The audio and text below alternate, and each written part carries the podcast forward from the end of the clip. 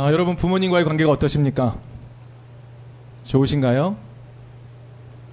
아무리 가까운 부모 자식 관계라고 할지라도 서로 서운한 것이 있을 것입니다. 여기 이등교회 교우들 대부분은 아직 부모가 되지 않았기 때문에 먼저 우리가 자녀로서 부모님에게 서운한 것이 무엇이 있는지 한번 나눠봅시다. 여러분 부모님께 무엇이 서운하십니까? 뭐가 서운하신가요? 이만큼 있지만 말 못하는 그런 건가요? 우리 부모님한테 서운한 게 참 많아요.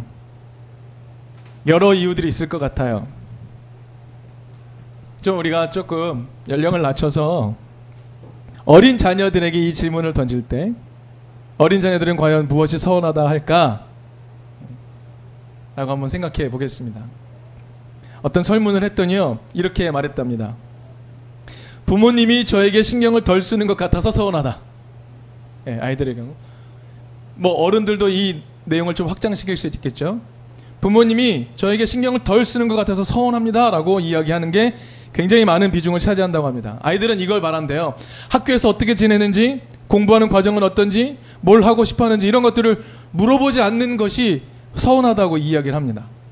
그런데 이런 대답을 들으면 부모들은 억울하다는 반응을 보이는 게 일수죠. 억울하다. 왜냐하면 거의 모든 부모들이 자식을 위해 할 수 있는 대로 최선을 다하며 살기 때문에 그렇습니다. 부모들은요, 자식들을 위해 했던 고생들을 모조리 기억을 하고 있습니다. 예, 자식들에게 좋은 것 먹이기 위해서, 좋은 것 입히기 위해서 노력했던 것 다 기억합니다.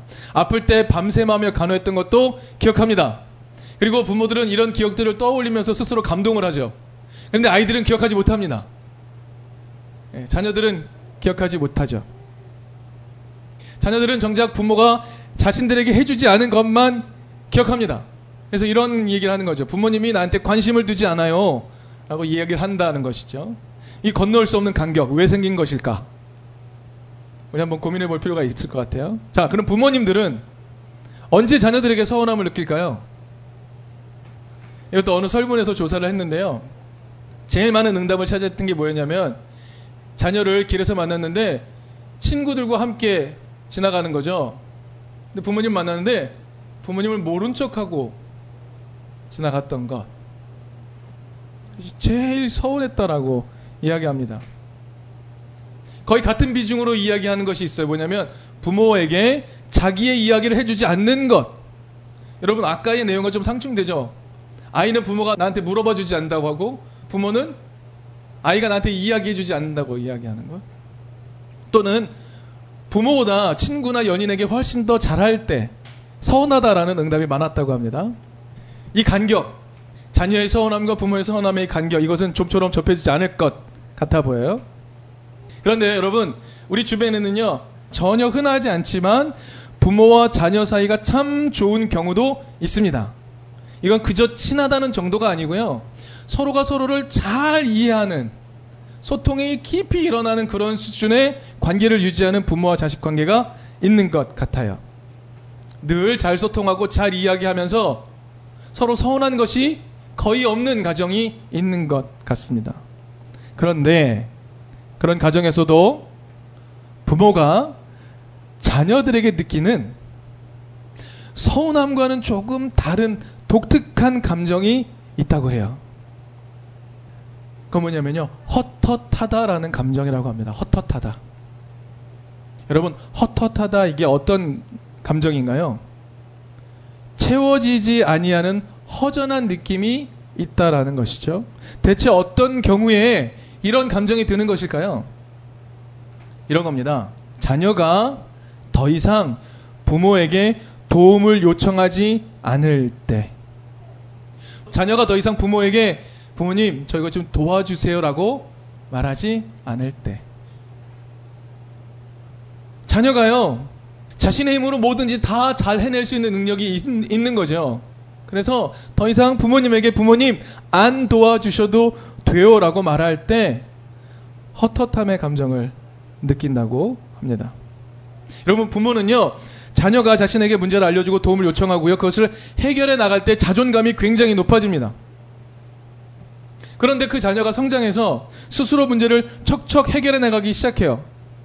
이것은 이렇게 생각할 수 있죠. 아, 다 키웠구나라는 생각이 들면서 뿌듯해질 수도 있습니다. 그런데 그에 반해서 헛헛하다라는 감정이 드는 거죠. 더 이상 이 아이에게 내 자리가 없구나. 이 아이가 더 이상 나에게 도움을 필요로 하지 않는구나. 라고 깨달을 때 헛헛한 감정을 느끼기 시작합니다. 채워지지 않는 그 허전함. 그것을 느끼게 되는 거죠.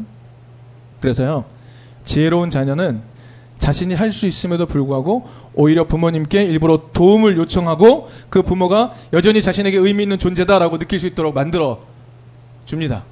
이번 한 주간 동안에 인터넷에서 본 포스팅 중에 흥미있는 것이 하나 있었습니다. 중국의 어떤 대학생이 자기 교수의 집을 방문했을 때 이야기가 포스팅에 올라왔어요. 그 대학 교수님은 8순이 넘은 노모를 모시고 사는 분이었습니다. 그런데 그 대학 제자를 집으로 데려와서 식사를 다 한 다음에 어머니를 갑자기 부르는 거죠. 어머니 설거지 좀 해주세요라고 이야기를 하는 겁니다. 그랬더니 그 팔순이 할머니가 너무 기쁜 마음으로 설거지를 30분 넘게 해냅니다. 처음에 그 학생은 교수님의 그 행동이 너무 의아하죠. 네, 교수님이 이야기합니다. 부모에게 일할 수 있도록 기회를 드리는 것이 우리 부모님의 예, 기쁨을 드리는 것이다라고 이야기했다는 것이죠. 부모에게 역할을 드리는 것. 지혜로운 행동이 아닐 수 없습니다.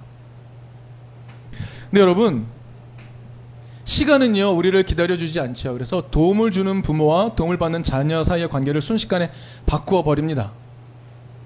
부모가 약자가 되고 자녀가 강자가 됩니다. 그래서 도움을 주는 관계가 바뀌어 버리는 거죠. 그래서 강자가 된 내가 부모에게 대해서 부모님 힘들여 고생하지 않으셔도 돼요. 나를 위해서 아무것도 안 해주셔도 돼요라고 말하는 그 순간 부모는 헛헛함을 느끼기 시작을 하는 것이죠. 여러분, 이 관계 역전이 일어나는 이 자리가 어찌할 바를 모르는 것이 대부분입니다. 이 관계 역전이 일어나는 시점에서 우리는 어찌할 바를 모르는 것이 대부분의 감정입니다. 이 관계가 가장 어려운 관계일지도 모르겠어요. 오늘 우리는 이러한 나눔을 가지고 하나님과 우리와의 관계는 어때야 되는지를 한번 생각해 보고자 합니다. 우리의 아버지이시며 어머니 되시는 하나님과 자녀된 우리와의 관계. 여러분, 이 관계는 생물학적인 관계가 아니죠. 그렇기 때문에 아무리 시간이 지나도 하나님은 영원한 우리의 아버지이십니다. 아무리 시간이 지나도 아무리 내가 능력이 출중해져도 하나님은 영원히 우리의 아버지 되시고 어머니 되시는 겁니다. 이 관계가 절대로 역전되지 않습니다. 이 말은 곧 무엇을 의미하냐면 아무리 시간이 지나도 우리는 언제나 하나님께 도움을 요청하는 자녀로 살아간다는 것이죠. 여러분 하나님과의 우리의 관계는 어떠냐면 하나님께서는 언제나 우리에게 도움을 주시고 우리는 언제나 하나님의 은총을 선물로 받는 관계여야 한다는 것입니다. 이 사실은 절대로 변하지 않습니다. 여러분 우리가 하나님을 위해서 무언가를 해 드린다고요? 여러분 사실 그것은 착각일 수도 있습니다. 아닙니다. 하나님이 우리를 위해 무언가를 하실 수 있도록 요청하는 것이 우리의 역할입니다. 아버지된 하나님과 자녀된 우리 관계에서 우리의 역할이라는 것이죠. 하나님은 언제나 우리에게 도움을 주시고 우리는 언제나 하나님의 은총을 받는 관계. 이 사실은 절대로 변하지 않습니다. 이런 관계 속에서 우리는 하나님께 아이로서 도움을 구하는 자녀로 살아가야 하는 것이죠. 여러분, 예수님께서 하나님 나라를 소유하는 사람은 어떤 사람인지 소개하신 적이 있습니다. 여러분, 하나님 나라를 소유하는 사람은 어떤 사람이죠? 여러분이 아는 기억나는 성경 지식을 총동원해서 한번 생각해 보십시오. 예수님이 말씀하신 적이 있습니다. 하나님 나라는 이런 이들의 것이다. 어린이의 것이라고 말씀하셨습니다. 오늘 본문 앞에 나오는 마가복음 10장을 한번 찾아봅시다. 마가복음 10장 13절부터 16절까지의 말씀. 우리 같이 읽어볼까요? 시작. 사람들이 어린이들을 예수께 데리고 와서 쓰다듬어 주시기를 바랐다. 그런데 제자들이 그들을 꾸짖었다. 그러나 예수께서는 이것을 보시고 노하셔서 제자들에게 말씀하셨다. 어린이들이 내게 오는 것을 허락하고 막지 말아라. 하나님 나라는 이런 사람들의 것이다. 내가 진정으로 너희에게 말한다. 누구든지 어린이와 같이 하나님 나라를 받아들이지 않는 사람은 거기에 들어가지 못할 것이다. 그리고 예수께서는 어린이들을 껴안으시고 그들에게 손을 얹어서 축복하여 주셨다. 분명히 말씀하십니다. 예수님은 하나님 나라는 어린이와 같은 사람들의 것이다. 어린이와 같이 하나님 나라를 받아들이지 않는 사람은 하나님 나라에 들어가지 못한다라고 하셔요. 그럼 여기서 어린이들의 특징은 무엇이라고 할 수 있을까요? 여러분, 우리는 이것을 헤아리기 위해서 당시 어린이들이 어떤 존재였는지 확인해 봐야 합니다. 내용은 이렇게 말합니다. 예수님께 어린이들을 데리고 나온 사람들이 있었습니다. 이들은 누구일까요? 부모들입니다. 부모들. 그런데 예수님께서 자신의 아이들을 쓰다듬어 주시고 그들에게 복을 빌어 주시기를 바라는 마음으로 나왔습니다. 마태복음에는 이 내용이 정확히 복을 주세요 하며 나왔다라고 기록하고 있습니다. 그런데 여러분, 이 부모가 지금 예수님을 통해서 자녀에게 주고자 했던 그 복은 뭘까요? 세상에서 잘 사는 복일까요? 그렇지 않습니다. 오래 사는 것입니다. 오래 살면서 자손을 이어가는 것입니다. 이 아이가 건강하게 성인이 되는 것을 복으로 생각하며 그 복을 주님께 빌어달라고 데리고 나왔던 것이죠. 여러분, 예수님 시대에도요, 율법 학자들이 어린이들에게 축복하는 관습이 있었던 것으로 보입니다. 율법 학자들이요, 아이들에게 손을 얹어서 축복하는 관습이 있었다고 해요. 여러분, 이겁니다. 자신의 아이들이 오래도록 생명을 유지하기를 바라는 마음으로 이 부모들이 율법 학자의 버금가는 예수님께 자녀들을 데리고 나왔던 겁니다. 네, 여러분, 여기에는요, 조금 슬픈 현실이 담겨 있어요. 무엇이냐면, 여러분, 원래 아버지라는 존재, 아버지로 상징되는 존재는요, 가정 안에서 절대적인 권위를 가지고 있는 존재입니다. 지금도 그렇지만 옛날엔 더 심했겠죠? 절대적인 존재, 절대적인 어, 순종을 요구할 수 있는 존재입니다. 그러면 아버지는 무슨 역할을 해야 되죠? 가족을 보호하는 존재입니다. 가족들의 생명을 유지해야 되는 존재인 거죠. 아버지가. 그런데 그것이 힘들어진 겁니다. 내 자녀를 보호할 수 있는 힘이 나한테 없는 거죠. 내 힘으로 자녀를 보호할 수 없는 겁니다. 그래서 율법 교사들에게 찾아왔던 것이고 지금은 예수께 찾아왔던 겁니다. 그래서 아이들에게 좀 축복해 달라고 요구하고 있는 것이죠. 슬픈 현실인 겁니다. 여러분 어린 아이는요 부모가 돌봐주지 않으면 절대로 생명을 유지할 수 없는 게 이때 현실인 거예요. 그런데 자기에게는 아이를 돌볼 힘이 없어요. 그래서 율법 학자와 예수께 나와서 복을 빌어달라고 했던 겁니다. 이 아이가 오래 살 수 있도록 복을 주세요라고 구했던 것이죠. 그런데 중요한 것, 그 어린이들을 보시면서 예수님께서 말씀하세요. 이들이 하나님 나라의 주인공이다라고 이야기합니다. 대체 이 어린아이의 무슨 특징을 보셨던 것일까요? 여러분, 어린아이의 어떤 특징을 말하는 것일까요? 여러분 이것입니다. 아주 천진한 모습으로 아버지에게 아버지 나를 도와주세요. 아버지 나를 보호해 주세요라고 요청하는 그런 태도를 말합니다. 자신이 무능해서 율법 교사의 축복이 필요하다고 판단하는 아버지라고 할지라도 그 아버지에게 나를 보호해 주세요라고 외치는 어린이의 태도 그런 태도가 하나님 나라의 주인공이 되는 태도라고 말씀하고 계시는 거죠. 여러분, 어린아이가 부모에게 무언가를 요청할 때 굉장히 간사하게 자기가 갖고 싶은 것을 부모를 꼬드겨서 얻어내는 그런 아이들이 있습니까? 간혹 있나요? 그 아이는 아이답지 않은 거죠. 네, 어린아이가 부모에게 자기가 갖고 있는 욕망을 이뤄달라고 간사하게 때를 쓰며 요구하는 것이 있을까요? 사실은 없죠. 여러분, 어린아이가 지금 부모에게 무엇을 요청하냐 하면 정말 쉽게 약탈당하고 무시당하고 생명을 잃어버릴 수 있는 그 아이가 그 상황에서 부모에게 요청하는 것은 무엇입니까? 나를 보호해달라고, 나를 도와달라고 정당하게 요청하는 것이죠. 그런데 그런 태도가 하나님을 기쁘시게 하는 태도라고 예수님은 말씀하십니다. 너무 억지스럽다고요? 우리 주기도문으로 돌아가 볼까요? 예수님은 주기도문을 통해 분명하게 말씀하십니다. 하늘에 계신 우리 아버지에게 요청하라고 가르칩니다. 아버지에게 요청하라고 무엇을 가르치시죠? 너의 필요들을 하나님께 요구해라. 하나님 나라가 오게 해달라고. 내가 살 수 있는 하나님 나라 오게 해달라고. 약자인 내가 살 수 있는 하나님 나라가 오게 해달라고 기도해라라고 예수님은 주기도문 통해 가르치시잖아요. 자녀로서 아버지에게 보호를 요청하라고 예수님 분명하게 가르치시지 않습니까? 여러분, 하나님을 아버지로 부르는 이 관계는 아무리 시간이 지난다고 해도 절대로 역전되지 않아요. 그러니까 누구라도 하나님을 아버지라고 부르면서 너가 필요한 도움을 요청하라는 겁니다. 너가 필요한 지금 고난을 이기게 해달라고 요청하며 기도하라는 거죠. 하나님을 아버지라고 부르면서 보호를 요청하는 어린아이와 같은 태도를 가지고 하나님을 아버지라고 계속해서 부르고 아버지 나에게 은총을 베풀어 주세요라고 계속해서 요청하라는 겁니다. 여기에는 간사함이 끼어들어서는 안 됩니다. 아이들은 그렇지 않으니까요.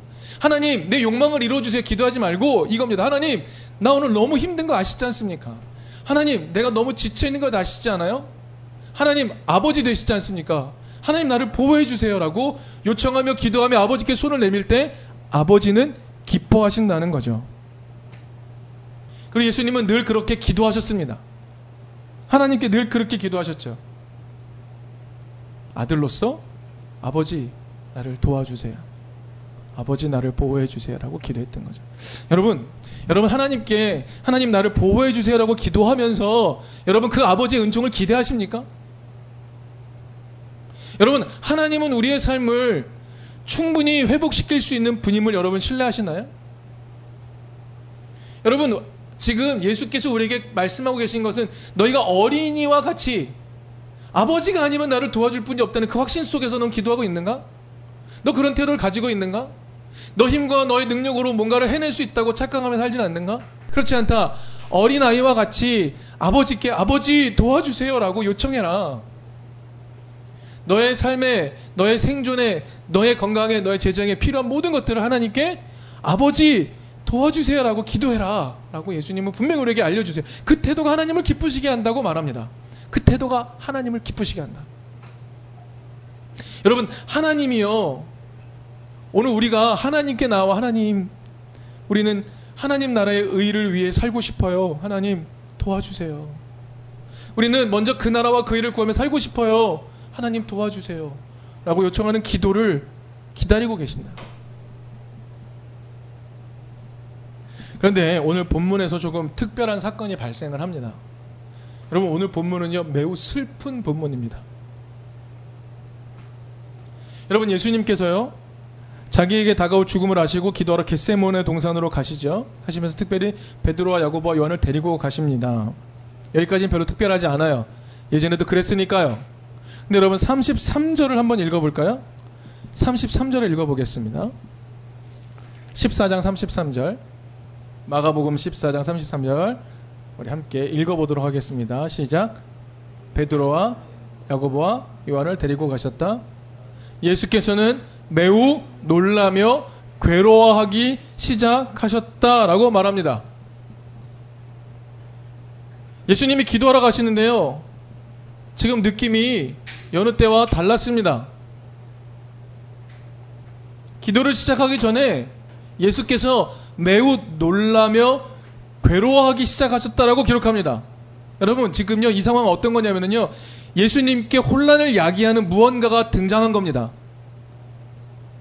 오늘 본문에 나온 단어들의 주해를 보면 이렇습니다. 예수님이 지금 혼란을 야기하는 지금 어떤 무언가 상황이 등장한 겁니다. 특별히 설명해 주지 않습니다. 어떤 상황이 등장합니다. 그것 때문에 예수님이 지금 매우 불안해졌고 예수님이 고민이 시작이 된 겁니다. 그래서 놀라서 괴로워하기 시작하십니다. 대체 무엇 때문에요? 무엇이 예수님을 놀라게 했고 무엇이 예수님을 괴로워하게 했을까요? 죽음이요? 십자가의 죽음이요? 아닐 것입니다. 예수님은요, 자기가 죽음을 당할 것이라는 것을 알고 계셨어요. 예수님은 제자들에게도 내가 십자가의 고난을 당하고 죽을 거라고 세 번에 걸쳐 말씀하기까지도 했어요. 그러면 그 사실이 지금 예수님을 괴롭게 하는 걸까요? 갑작스럽게 예수님을 혼란스럽게 하고 놀라게 하고 괴롭게 하는 사실이 되는 것일까요? 아니요, 그렇지 않아요. 오늘 본문에 이런 내용이 있죠. 될 수만 있으면 이 시간이 나에게서 비껴가게 해달라고 기도하는 예수님의 내용이 나, 나옵니다. 그런데 이 언급은 죽임 당할 것을 하셨던 예수님의 이전 언급과 잘 어울리지 않는 모습이죠. 잘 어울리지 않아요. 여러분 지금 예수님이 무엇 때문에 매우 놀라셨고 무엇 때문에 괴로워하신 것일까? 여러분 오늘 본문 안에 그 내용이 나오는데요. 아무리 아버지를 불러도 하나님께서 대답하지 않았기 때문입니다. 아무리 아버지 나를 도와주세요라고 기도해도 하나님이 듣지 않으셨기 때문입니다. 자녀된 자들이 아버지께 도움을 요청하고 아버지의 은총을 구하는 것을 언제나 기뻐하셨던 그 길을 열어주셨던 하나님께서 지금 침묵하고 계시기 때문이었습니다. 여러분 요한복음에 보면 이런 내용이 나와요. 예수님께서 땀이 피가 되도록 기도하셨다라는 내용이 나옵니다. 여러분 예수의 기도가 왜 땀이 피가 되도록 기도하셨어야 될까요? 예수님이 무언가 예수님이 죽음에서 벗어나는 것을 그렇게 간절히 원하셨던 것일까요? 죽을 것을 아셨다고 하는 그분이 여러분 오늘 본문에서도 나오지만 하나님은 끝내 침묵하십니다. 여러분 이 장면은 매우 슬픈 장면입니다. 아이의 기도를 언제나 받아주셨던 아버지 하나님이 지금 예수의 기도를 외면하고 계신 것이죠. 그런데 놀라운 것은 이 본문 안에서 등장하는 놀라운 것은 이 하나님의 침묵을 거쳐서 예수님께서 이 하나님의 고뇌를 이해하셨다는 것에 있습니다. 내가 도움을 요청할 때마다 늘 도우셨던 하나님의 그 침묵의 이유를 지금 예수께서 이해하셨다는 것이 굉장히 놀랍습니다. 예수께서 인간들의 수치를 덮어주는 하나님의 사랑을 보여주는 유일한 참 사람이었기 때문에 하나님은 그 예수를 내어 주셔야만 했기 때문에 그렇습니다. 사람들의 수치를 덮어주기 위해 하나님의 사랑을 십자가에서 표현해야 될 유일한 참 사람이셨기 때문에 하나님은 예수님의 도움 요청을 거절하실 수밖에 없으셨던 거죠. 하나님은 얼마나 힘드셨을까? 예수는 얼마나 슬프셨을까? 그런데 이 침묵 속에서 예수는 하나님의 고뇌를 이해하셨습니다. 그런데 여러분 중요한 것이 있습니다. 이 오늘 본문에 등장하는 이 슬픈 장면은 예수에게만 해당된다는 것입니다. 여러분 이 장면은 다시 재현되지 않습니다. 하나님께서 기도의 이 정당한 기도의 귀를 닫으시는 장면은 예수에게만 해당되는 것입니다. 그래서 지금도 하나님은 어린이로서 아버, 하나님 아버지의 당연한 보호를 요청하고 가족을 먹여 살리는 아버지의 은총을 요청하는 그 모든 기도를 언제나 기뻐하시며 들어 주십니다. 여러분, 오늘 본문은 매우 특별한 장면입니다. 여러분, 하나님은 기도에 언제나 반응하는 분이세요. 그러나 오직 유일하게 예수님 앞에서만 아버지를 향해 부르짖는 기도의 귀를 닫으셨습니다. 그 이유는 예수만이 사람의 수치를 덮어줄 수 있는 유일한 분이었기 때문에 그렇습니다. 우리를 살리기 위한 하나님의 고뇌였습니다. 우리 사랑하는 이등교회 교우 여러분, 우리는 우리는 계속해서 아버지께 도움을 요청하는 기도를 드릴 수 있습니다. 하나님을 끊임없이 아버지라고 부르면서 보호를 요청하고 하나님을 끊임없이 아버지라고 부르면서 아버지의 한, 한없는 은총을 계속해서 내려달라고 요청할 수 있습니다. 여러분 바로 이런 태도가 하나님을 행복하게 만들어 드리는 태도라는 것을 기억하십시오. 예수가 매우 중요하다고 가르치신 기도의 핵심이었다는 것을 기도, 기억하십시오. 하나님을 아버지라고 부르면서 기도하라고 가르치신 예수의 가르침이라는 것을 기억하시면 좋겠습니다. 그러나 하나님은 당신을 한없이 기쁘게 만들었던 예수의 기도를 듣지 않으셨습니다. 땀이 피가 되도록 기도했지만 보호 요청을 무시하셨습니다. 왜냐하면 우리를 오늘 우리를 하나님의 형상으로 회복시켜야 했기 때문에 그렇습니다. 다시 하나님의 백성으로서 회복의 기회를 주어야 했기 때문에 예수께 침묵하셨던 것이고 예수는 놀랍게도 그 하나님의 고뇌를 이해하셨던 겁니다. 그래서 아버지로서의 하나님은 자신의 침묵에도 불구하고 아버지의 뜻을 이해해 준 그 참 사람, 참 아들 예수의 순종에 더욱 감동하셨을 것입니다. 여러분, 하나님은 오직 예수의 그 마지막 기도에만 고뇌하셨습니다. 그러나 오늘 우리가 어린이로서 아버지의 역할을 해달라고 요청하는 그 기도에는 고뇌하지 않으십니다. 여러분, 하나님은 고민하지 않으세요. 오늘 우리가 어린 아이로서 아버지께 합당하게 보호의 요청을 구하고 은총의 요청을 구하는 것을 하나님은 외면하지 않으십니다. 반드시 들어주십니다. 반드시 응답하는 분이십니다. 하나님이 일할 수 있는 기회를 드리는 것, 여러분 그것이 하나님을 기쁘시게 하는 일입니다. 여러분 계속해서 하나님께 매달리는 것, 그것이 하나님을 기쁘시게 하는 일입니다. 여러분 우리는 예수님의 그 순종에 감사합시다. 그리고 그 하나님의 고뇌에도 감사합시다. 그러나 오늘 우리에게는 어린아이로서 아버지께 보호의 요청을 구하고 은총을 요구하는 이 기도, 이 기도가 필요합니다. 그리고 그것이 하나님을 기쁘시게 하는 일이라는 것을 확신해야 합니다. 그러므로 여러분, 우리가 그 기도를 놓치지 맙시다. 하나님 우리를 도와주세요. 내 힘으로 할 수 있다 생각하지 맙시다. 여러분, 하나님께서 우리를 도와주시고 우리를 사랑해 주시는 그 힘으로 이 위기들을 건너갈 수 있습니다라고 고백하며 하나님 도와주세요. 하나님 보호해 주세요라고 요청하는 기도를 끊이지 않게 하는 우리가 될 수 있기를 간절히 바랍니다.